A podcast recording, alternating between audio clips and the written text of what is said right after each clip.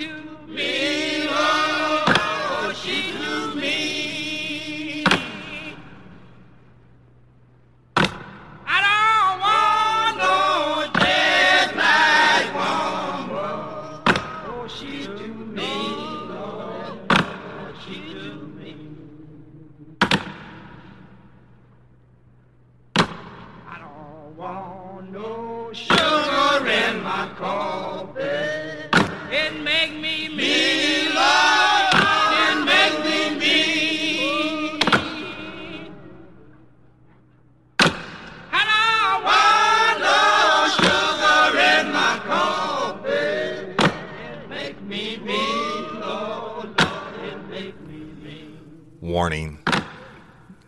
each episode of Real Life, Real Crime, the podcast, will contain descriptions of acts of violence or of a sexual nature and are for people that are 18 years or older. Heed my warning, people. I do not get the facts of these cases off the internet or from some television show. These facts I'm retelling were presented to me by the victims of the crime or the perpetrators who committed the crimes. My descriptions of the crime scenes are what I saw with my own two eyes. If you are going to get offended, turn this podcast off now. Thank you. Hello, everybody, and welcome to this episode of Real Life, Real Crime, the podcast. And I'm your host, Woody Overton. Today, we're going to be concluding the two part series of Stick 'em Up. And this is a spoiler alert, y'all. If you haven't listened to last Friday's episode, Stick 'em Up, go back and listen to them. Otherwise, this show is going to spoil your shit. Go back, listen to it, and then come listen to this one. And at the end of today's show, y'all stay tuned. I'm going to be making a lot of announcements about real life, real crime and stuff that we have going on and giving my shout outs to the fans, etc. So stay tuned after the episode. All right. So today we're going to conclude stick 'em up. Now, last week when I left you, I told you about the bank robbery in Albany and the three males that committed the crime and how they later found on a gravel road and when approached by Assistant Chief Gregoire, two of them left in another vehicle with a driver and one of them hit the woods and we came in and set up a perimeter and then hours later through investigation of the vehicle that drove away, investigators were able to go to a trailer where one of the suspects was dropped off and the female at that trailer took him and got him a hotel room in her name. Later, investigators got a search warrant, were able to hit the hotel, but the guy was already gone. So we're going to pick it up and we'll explain to you a little bit more about how the process on an armed robbery or any major crime works like this. So we have the perimeter set up. Meanwhile, investigators are responding to the bank. And what's going to happen when they arrive there is they're going to separate the witnesses and get each of their statements individually. Now, typically, eyewitness statements or testimony is the most unreliable thing when they're faced with a crime of violence. Okay. Because when someone has a pistol stuck in your face, the only thing you're concentrating on is that barrel. And if you've ever had a gun or a weapon pulled on you, you know, it could be the smallest caliber there is. And it looks like a howitzer cannon when you're looking death in the eye. But anyway, they get there, they separate them, they interview them, get their sequence of events as to what went down and who they remembered going where and what bad guy did what, etc. Now, at the same time, when they respond, they're going to automatically call out the Louisiana State Police crime lab to process the scene for any evidence.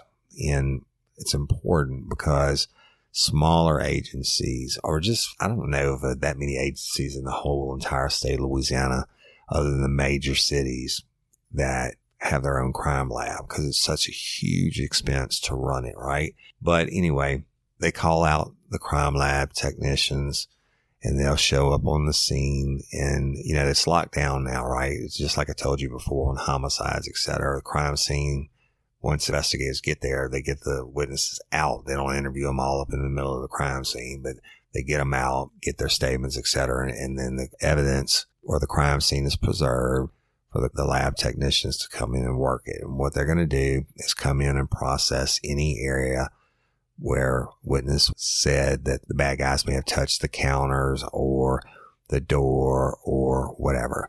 So they're processing for fingerprints and DNA. And in this case, they, like I told you before, one of the dumbasses left a radio behind in his excitement in the bank. And it turns out to be the same dumbass that put that one bank employee down on her hands and knees and committed sexual battery against her. Apparently, he dropped the radio during his excitement of violating this poor woman.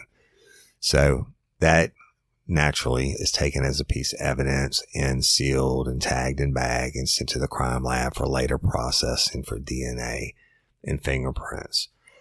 Meanwhile, at our other crime scene or the continuation of the first crime scene off the secluded gravel road. We have the perimeter set up and they try to track the guy finally and don't get him. But it, they did find like, I think it was like 10 grand in cash and some uh, more evidence from the bank. But at the same time, the investigators on that scene would have called for the Louisiana State Police Crime Lab to come out and process the vehicle. Now, these crime lab techs are awesome people. And over the years, as an investigator, you know, we have to call them out on any major crime scene. You get to know them, right? And they work a rotating shift on call outs. And when they come out on your scene and they process it and then you get to know them through that. And then you get to know them. You have to go to the crime lab to go over the evidence they found as you're working the case. And then preparation for trial and then you know, so you're sequestered outside of the courtroom or whatever. So you get to know these, these guys and girls. And there's, I think, more females technicians than guys, but all of them are great people. Anyway, so they come to work the vehicle. Let me tell you how that's done. They will first photograph and video the outside of the vehicle and then they work their way in, right? Careful not to touch any of the surfaces. Now, even though they still probably had an hour and a half or more of daylight left when they got there. They wouldn't have processed that vehicle there on the scene other than to do the initial video and photographing and collecting uh, articles of evidence that were obvious, right, from the vehicle, which were the two cap pistols or fake toy guns, if you will, that were used. They were each tagged and bagged and, and sealed with evidence tape and entered into the chain of custody. And then the real gun that was used, which turned out that it's the same guy who committed the sexual battery that was actually carrying the real gun. And the whatever wrappers or, or small stuff that they felt could be compromised during the towing of the vehicle to Louisiana State Police Crime Lab. And so what they do, they'll process anything that, that's obvious or that could be disturbed during the transportation of the vehicle. And then the vehicle is towed. A lot of times uh, they'll put a tarp over it or whatever. It's, I guess depending on the weather, but the vehicle is towed to the crime lab and they put it in one of their bays and then where they can really work it over at their leisure, if you will. Then there's another continuation of the crime scene at the motel where the girl had rented the guy a room and they processed that room and were able to secure some clothing which matched the clothing that this dumbass wore in the bank robbery and it was sent to the crime lab also. So the investigation continues. Crime lab people get done. The vehicle's towed. Now investigators will work in the case from the point of identifying the people, the bad guys, if you will. Now, I told you the cameras inside weren't working and they weren't, but there was one camera on the exterior over the door, which was working and it showed dumbass, the same one who committed the sexual battery on the employee, who was carrying the real pistol, who left the communication device behind. he doesn't pull his mask down to right when he's entering the door. Now, not only did they catch him on the exterior video camera, but one of the employees was able to identify him from looking at him when he came through the door. Also, the driver of the vehicle that took two of the bad guys away from the gravel road. Well, shit, they knew who they were. And like I told you last week, I believe they fully knew they probably were the lookout that was inside, outside the bank or something looking for the cops. And, but you know, they can't prove that, but they flipped them like a little bitch. And he gave up names of who he knew it to be. That was a 19 year old Tommy Cooper, who was originally from Michigan and lived in Hammond, Louisiana at the time. And I told y'all Hammond is the next city over across the Livingston Parish line from Albany where the bank robbery occurred. And also Donald Pay, 19 year old black male from Hammond also. Those are the two that the driver took away and took one of them to one location. The other one, which was Donald Pay, they dropped off at the female's trailer and the female was also able to pick him out of a photographic lineup. I mean, she knew she did wrong. Fuck. If the dude shows up, I'm sure he said they committed a bank robbery. Of course, she's not going to admit that. He shows up and she says he's nervous and needs to get out of the area quickly and all that. But she's just such a kind heart that she's going to take him and rent him a room, right? I don't believe that she knew every bit of it, but either way, she picks him out of a photographic lineup as being Donald Pay and takes him and rents him a hotel room.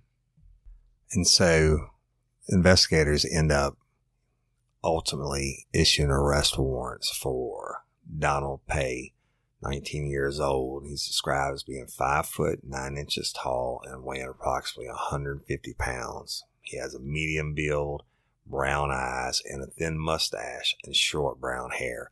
He also has a tattoo of words Payboy on his right arm. That's P A, separate word, boy. Also, a arrest warrant was issued for Tommy Cooper, who is described as a black male with a medium build and a light mustache and short brown hair. Also resided in Hammond, Louisiana. The third arrest warrant was issued for a 16 year old black male juvenile, which at the time they didn't release his name because being a juvenile in the state of Louisiana, they didn't release your information. And due to Louisiana laws on juveniles in cases, you can't release the names. So, but he was identified and an arrest warrant was made for him. And I'll go ahead and tell you his name. It was Nicholas Pay. And at the time he was 16 years old, but he's the one evidently that hit the woods off of that gravel road, ran on foot. And left over 10 grand behind during his escape. Now, Nicholas Pay is originally from Ben Harbor, Michigan.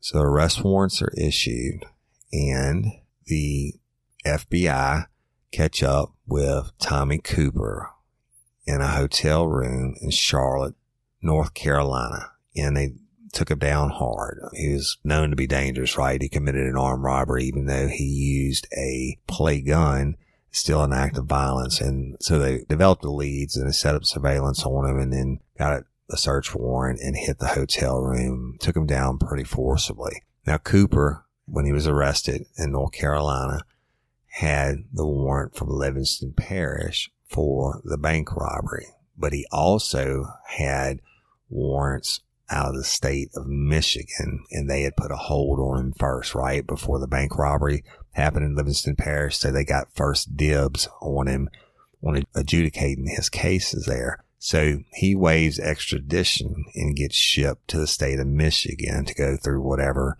charges and cases that he has pending there. But at that time, Livingston Parish puts a hold on him if he's ever to get out of jail. Cooper, I'm talking about is ever to get out of jail. If he's sentenced to prison, the, the, day he gets out of prison, he doesn't even actually get out, right? They're waiting on him. His sentence ends there. Livingston Parish officials will be waiting to transport him back to Livingston Parish to stand trial. Also arrested in Michigan was Nicholas Pay and they transported him back to be processed at the time as a juvenile. And once he was back here, he had his birthday within a month or so. And in the state of Louisiana, you can be charged as an adult at 17. You can be charged underneath if they find out that basically if you have the mentality, right, you're 16, almost 17, where you can be charged as an adult and you're a little thug like, like this little bastard was, they would decided to process him as an adult regardless. So he gets processed in, come to find out that the three of them pay and pay and Cooper have gang affiliations out of the state of Michigan, right? These are career punks and they were true bad guys. All of them had charges pending from other cases, including Donald Pay. And from this point forward, we're going to concentrate on Donald Pay, who is arrested and booked into the Livingston Parish Jail awaiting trial process. Now, while awaiting trial, they had the usual probable cause hearing for what the arrest warrant was issued for. And again, y'all, that's just a freebie for the defense attorney to find out exactly what the state has that they're going to be bringing to trial, at least part of it, so they can start to prepare. But of course, they challenge the probable cause and investigators get on and put on the testimony. And the, at the end, the judge finds probable cause, right? So he goes through the process and the motions. And at the same time, remember that the state police crime lab is processing all this evidence. During their processing, they come back that the radio from the bank has Donald Pay's fingerprints and DNA on it. Also, from the vehicle, his fingerprints are on everything in the damn vehicle from a set of battery jumper cables to money wrappers from the bank to the actual firearm, the real gun that was used during the commission of the crime. His DNA and fingerprints were on it, right? And also the hotel room, like I told you, the clothes that were processed, it's Donald Pay's, it's his DNA, etc. That's obtained from the clothing. So the investigators built a really good case on this dude, and he's just a dumbass and decides he's going to take it to trial.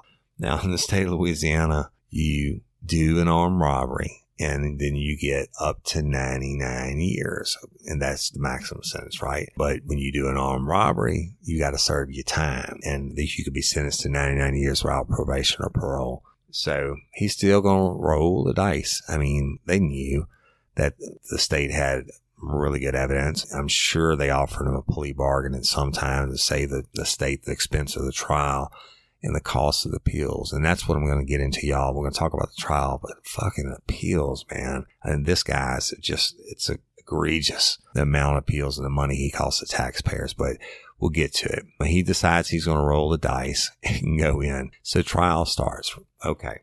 It's an all white jury not uncommon in Livingston Parish. It's like 95% white. There's only a couple of areas that are predominantly African American in the entire parish.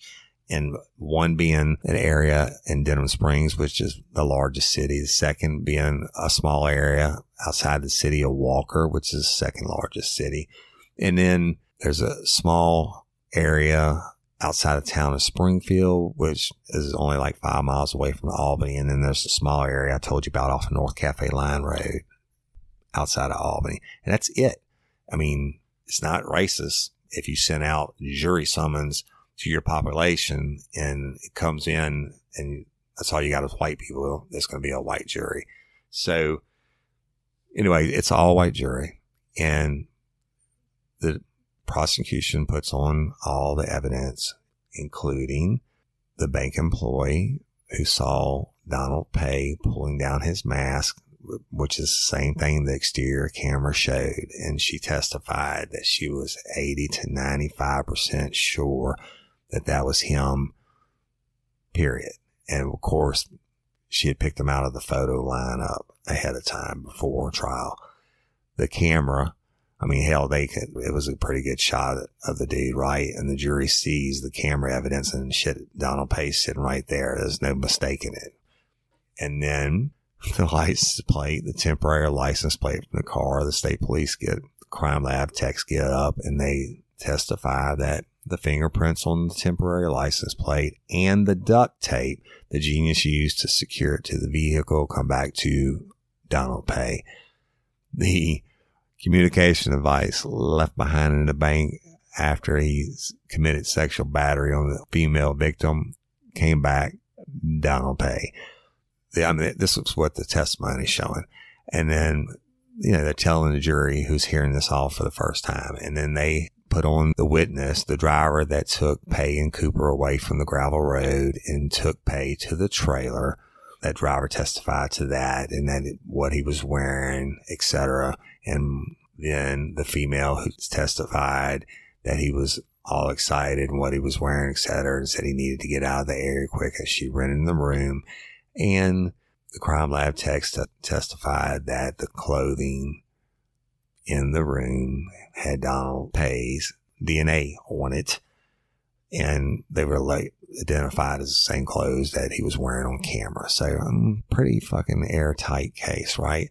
Yeah, dumbass wanted to roll the dice. I'm, I'm I bet you they offered him. I don't know for sure. And I should have checked, I guess, but they probably offered him like 40 years or something like that.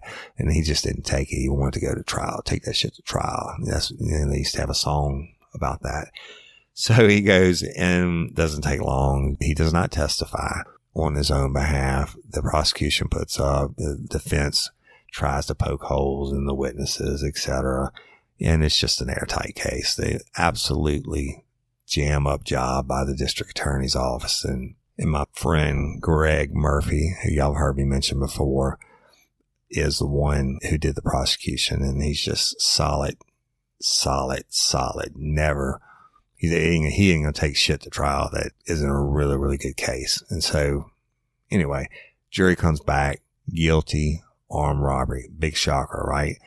So the judge comes out and sentences him, Donald Pay, to 70 years at hard labor. And they ship his ass off to the Department of Corrections. And so he's going to Angola because anybody that gets that kind of lengthy sentence basically goes to Angola and over, I think it's over 5,000 or 5,500 inmates in the Louisiana State Penitentiary at Angola. Over 4,800 of them have life plus sentences and the rest of them are, would be the long termers like Donald Pay. On robbery, 70 years 70 years. I mean, he ain't getting out. He's going to die there. Or, I mean, unless he lives to be 89 years old. And that's it as far as the trial part. Great case, great prosecutorial work, great detective work, etc. But, But one of the sad parts about the trial where the bank employees testified, uh, a couple of them can't even work in a bank anymore. They testified about depression. They testified about anxiety, about being scared all the time and sleeping with a pistol by their bed. And of course, the victim who he rubbed on her Jones areas is you know, very distraught, etc. And it's really sad for those ladies. Basically, it's PTSD, right? Post traumatic stress disorder. Same thing if you were fighting on a battlefield in Iraq and you come home with it. That type of violent situation affects people differently, but some of these ladies were really, really kind of messed up about it and understandably so. Even though they didn't kill anybody, it's still a really bad, bad crime. And I, I don't think most people realize the level of mental violence that an armed robbery creates. So anyway, Donald Pay goes away. Boom. Bye bye.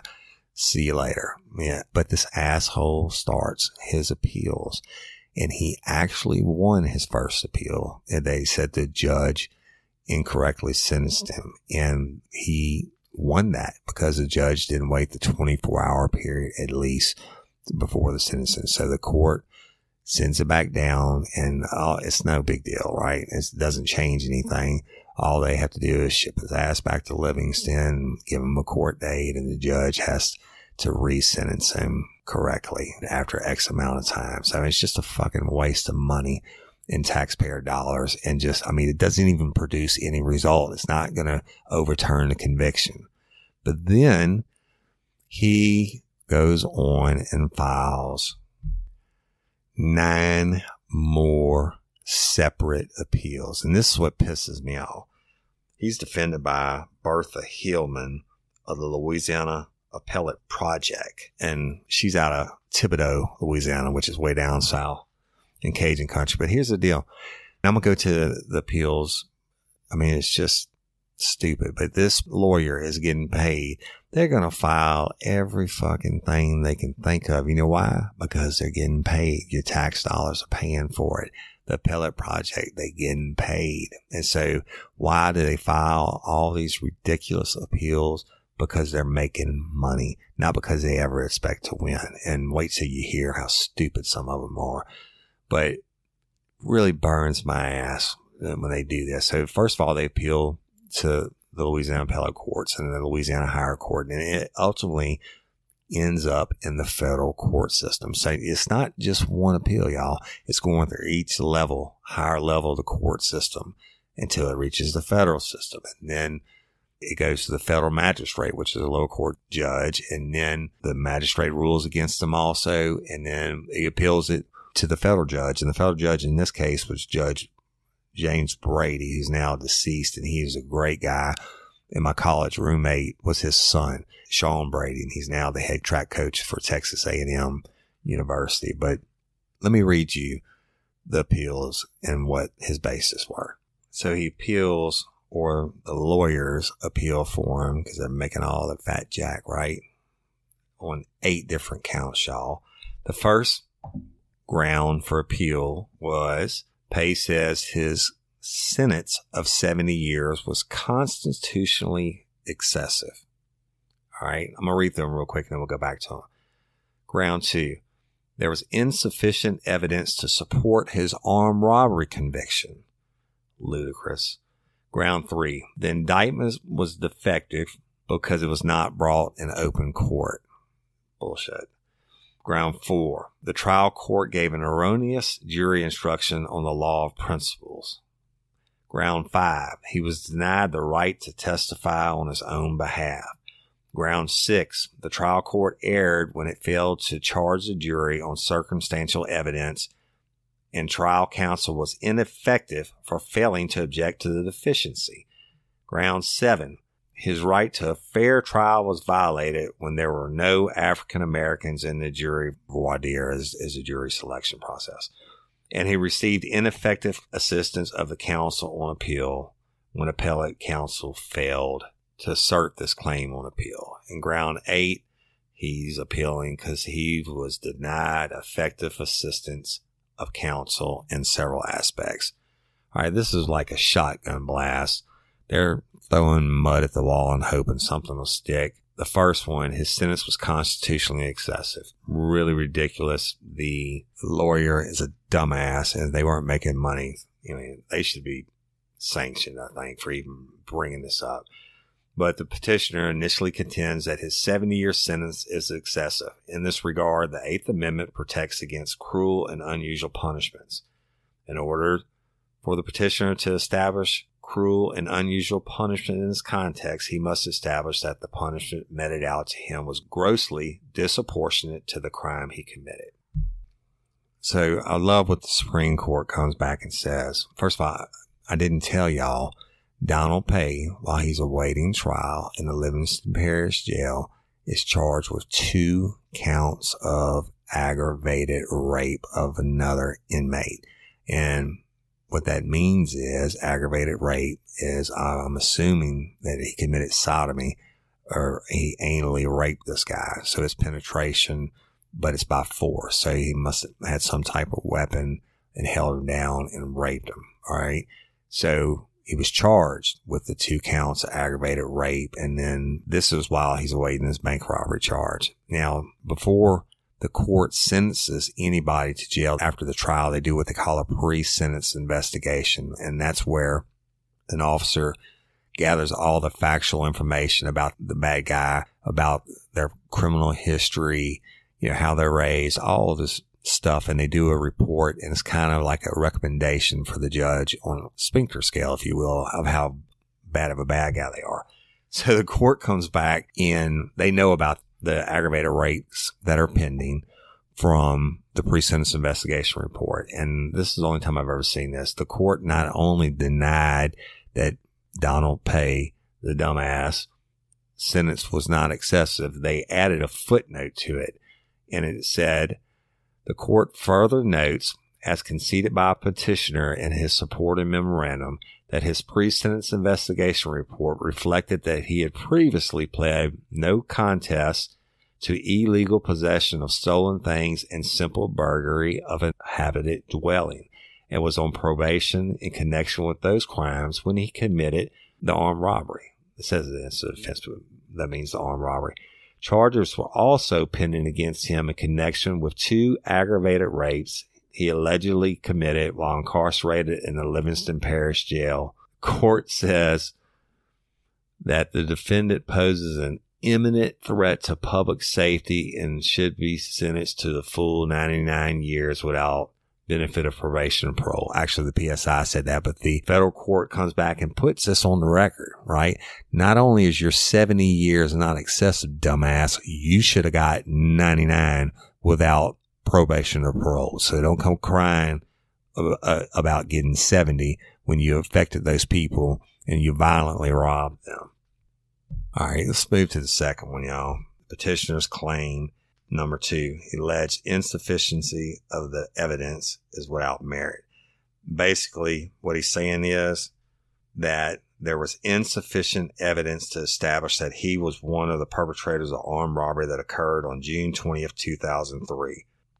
Okay, how ridiculous is that? If you can get a better case short of having video from the interior, the inside the bank, but you have his DNA and fingerprints inside on a device that he left behind. You have eyewitness that picked him out of the photo lineup. You have the video over the door where the dumbass didn't pull his mask down before walking through you have everything I told you. You have his DNA on the real firearm that's left behind in the vehicle. You have his DNA on bank wrappers and fingerprints on bank wrappers in the vehicle. You have his fingerprints in the car on the temporary license plate from Wisconsin and the duct tape used to secure it to it. I mean, you have all the eyewitnesses that after the robbery, etc. It's just a jam up case that Greg did a great job.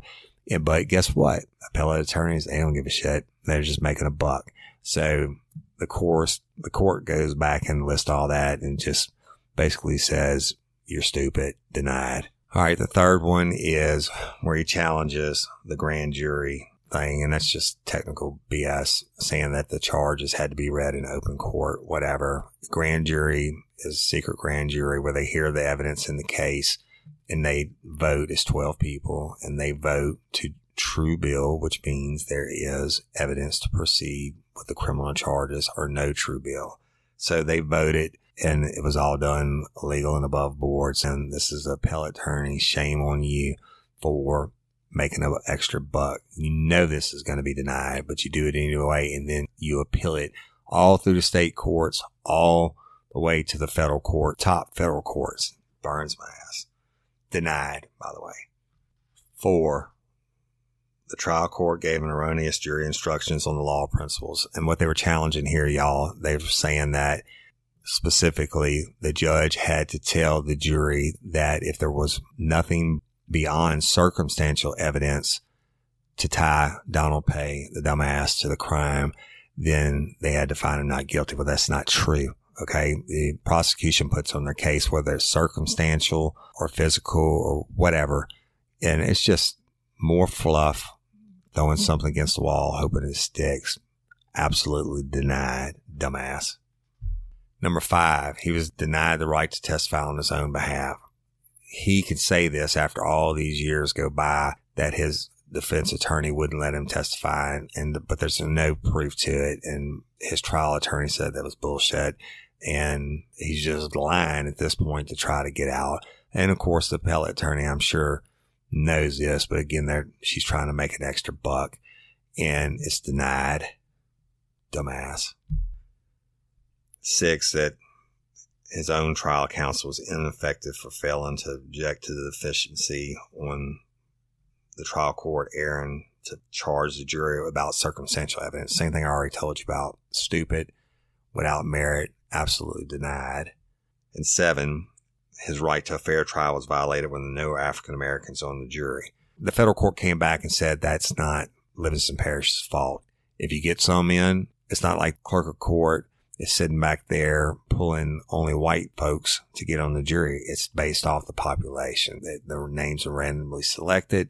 And it just so happened that during the voir dire, which is the jury selection, that there were no African Americans present. It's is what it is. So it was denied. And then on the eighth one, he comes back, basically reasserts everything about he was denied effect counsel. And he goes back saying his attorney didn't let him testify and that his attorney didn't challenge this and his attorney didn't challenge that and why, why, why, whatever. It was denied. Okay.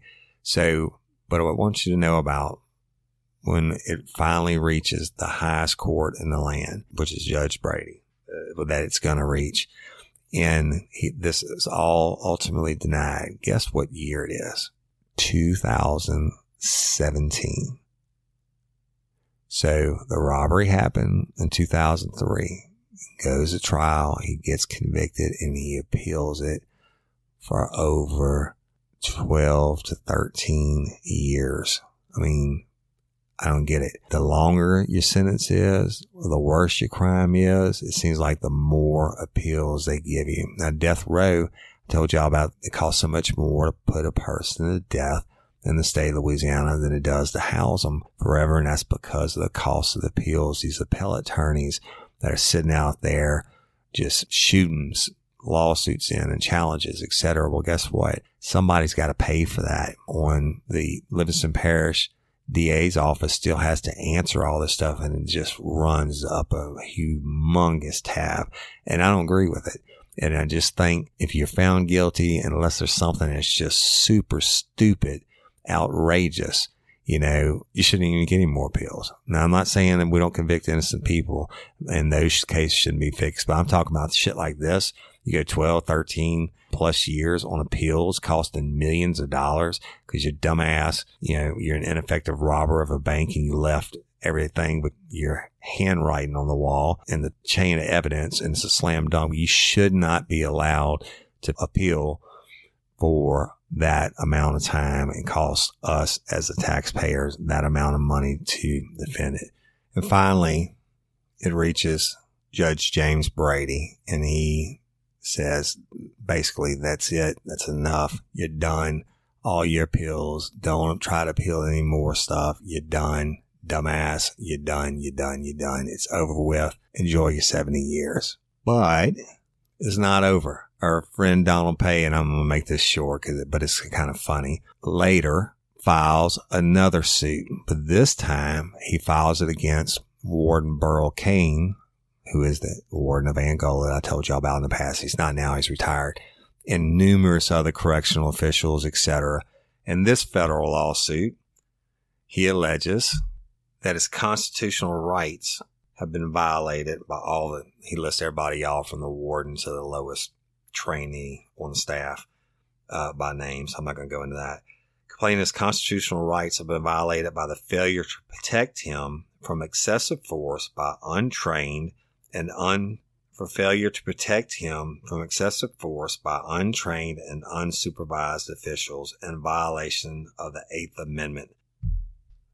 and so basically, he gets his ass beat for being a little punk bitch that he is, and he files a federal lawsuit where he names everybody from the warden on down, again, shotgunning, hoping something to stick, but he doesn't actually list the names of the people who allegedly attacked him in the lawsuit. And he's trying to get a temporary restraining order, an injunction against David Templeton, and the guy that ran Camp C. Now, how stupid is this?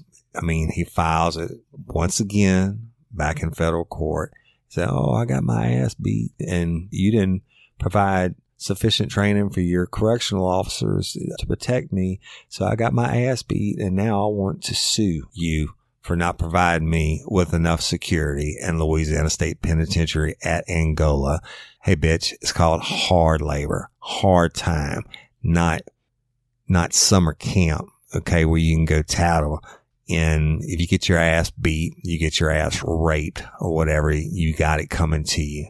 You, know, you should have thought about that the possibility, you know what? I might go to prison one day and there might be somebody bigger, badder, or stupider than me that's going to take advantage of me, make me their bitch, beat my ass and do all these vile things to me that I, like I did and I raped the boy in Livingston Parish jail.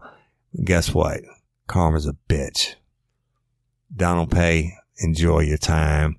And of course, y'all, this, like all his other federal suits were denied and thrown out. So that's going to conclude part two of Stick 'em Up. And Donald Pay is doing forever, y'all, and he's not getting out. And I'm going to do Sphincter scale. To give this asshole at least a nine. Now, it's not a murder, but he did rape and he did offend sexually. I mean, if you're going to take the time during an armed robbery because you, you think a chick is hot to make her get down on her hands and knees so you just rub her. I mean, it doesn't even make logical sense, right? This dude's an animal and he already had numerous prior charges as an adult. Hell, he's only been an adult for a year or in the state of Louisiana, possibly two years, 17 to 19. And you're doing this. No telling what the hell he did as a gangbanger punk bitch up in Michigan. So nine for you, Donald Pay, and enjoy your time. Y'all, that's going to conclude this episode. Now I'm going to make some announcements.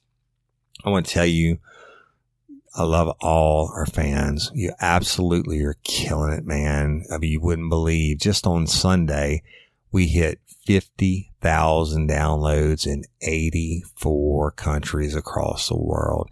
And today is Tuesday, y'all, and we already hit 53,000 downloads. That's 3,000 more downloads Sunday in two days.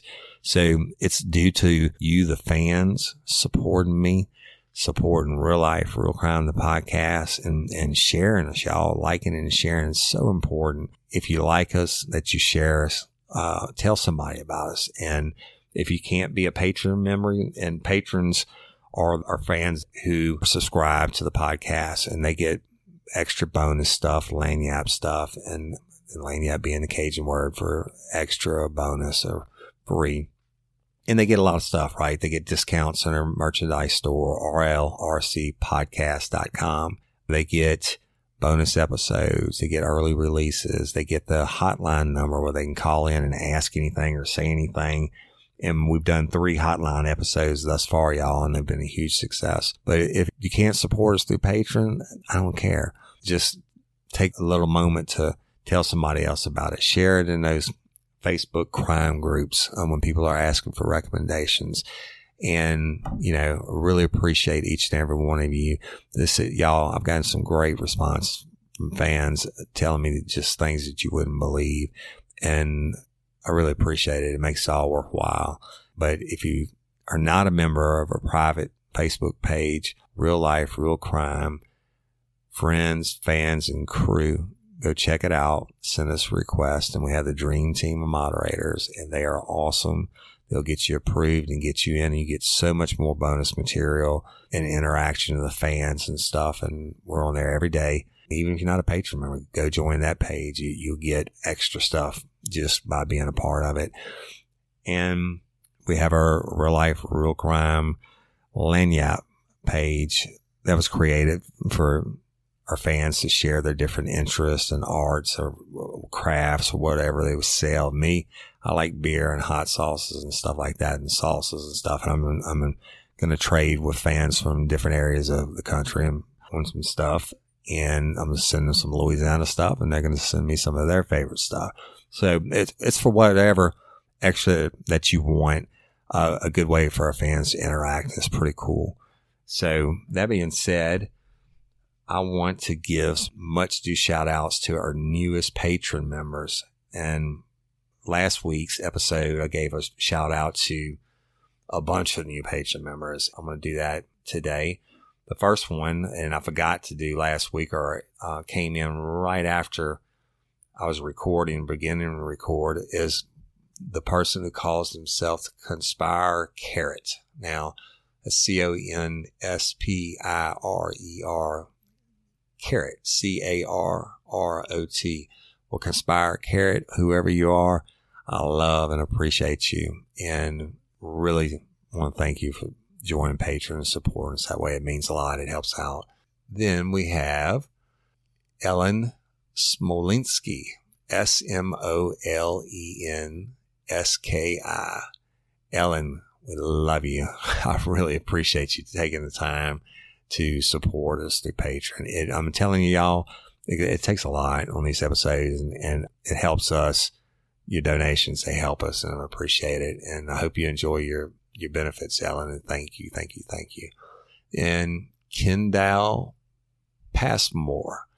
That's P A S S M O R E. Thank you, Kendall or Kendall for joining me and supporting me through Patreon and Real Life, Real Crime. It's awesome, awesome, awesome. And I hope you enjoy your, your patron benefits. Miss Kathy Morris. Miss Kathy, thank you so much. Uh, Miss Kathy just joined up yesterday. Miss Kathy, I really appreciate you and I thank you for supporting the show. And it really, truly is a blessing and it helps. Thank you so much. And Miss Kathy, y'all don't be afraid to use that hotline number and call it in. Okay.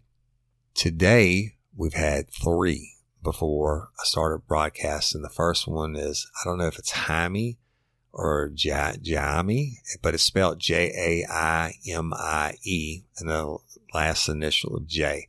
So I'm to call you how about I just call you Jay? Jay, really appreciate you taking the time to sign on through Patreon and support Real Life, Real Crime. It's awesome. I really want to thank you. I sent you a, message today, like I sent all our, our new patrons, but use your benefits and, and I appreciate you. Thank you, Jay. And Miss Keisha, and then the last name is the first or the initial N is in November. Miss Keisha, really appreciate you. It's awesome. Thank you so much for taking the time to support us and you get your hotline number, et cetera. And Miss Keisha, call us in a question and I'll play it on the air for you and I'll answer it for you. Okay. I really appreciate you and I thank you for taking the time to support us. And Miss Lisa Chase, C H A S E, came in today also. Miss Lisa, thank you, thank you, thank you, thank you and Miss Lisa use the hotline, call us in a question. And right now I'm taking questions on the hotline for any questions you may have on a past episode of real life, real crime that you may have thought of that I didn't cover during the show or just something you may have thought of. So patron members get those questions in and we're going to shoot out an episode on that. And actually next week, patron members, I'm going to release a hotline on the Jessica Chambers case. Now, if you don't know who Jessica Chambers is, please Google her. It's a pretty infamous case and it's simply the worst, worst case I've ever seen as far as law enforcement screwing the pooch, if you will, on how they effed up this investigation. So Jessica Chambers, most of y'all are already familiar with it. I've gotten requests and we, we messaged back and forth about who they wanted to do a hotline episode on and Jessica Chambers is the case. So there's a couple documentaries on her case. You can find anything online. So look it up. Uh, send me your questions on that. So but I appreciate y'all patron members and I appreciate all you real life, real crime fans. I appreciate my dream team moderators and I appreciate my wife for doing all this editing and putting up with me. But I thank y'all so much. And if you like what we're doing, share it and tell somebody about it, right? And if you don't like it, send me a comment. We're always trying to improve and make changes that are positive and to give you a better show, a better podcast. And I'm going to tell you something. We're going to finish out the month of June, another homicide case. And then in the first week of June, I'm sorry, we're, we're going to finish out the month of May, not the month of June. We're going to finish out this month on episodes on homicides. Okay. Then the first week of June, we're going to Crime Con in New Orleans. And yes, we will be there. And then uh, we're going to do a live polygraph from Crime Con on one of our dream team moderators, I'm going to conduct a polygraph and we're going to do it live on Facebook to our private group page. So that'll be advertised ahead of time and it's being debated. The one of the dream team moderators wants to be sprayed in the face with freeze plus P live and on Facebook. And I just don't know if I can do that to the poor girl because she doesn't know what she's getting into, but we're going to debate that and still kick it around. Also in June, y'all, I'm to start having guests on the show. All right. I already have this month, the rest of this month planned out in the first week of June, but from then on, I'm going to start having some guests on the show and they're going to be law enforcement or victims or witnesses to the crimes that my episodes are going to cover. And I'm not going to take any more of your time. I've taken a lot. And I know this episode or the two episodes, stick them up, are different. Not a lot of blood, not a lot of guts or sex or whatever. But I think it's important to, yeah, it's a pet peeve of mine. It's the whole peels process. And I hope you enjoyed it. But either way, that's it. I'm Woody Overton. And until next time, don't let me catch you down on Murder Bayou. Thanks.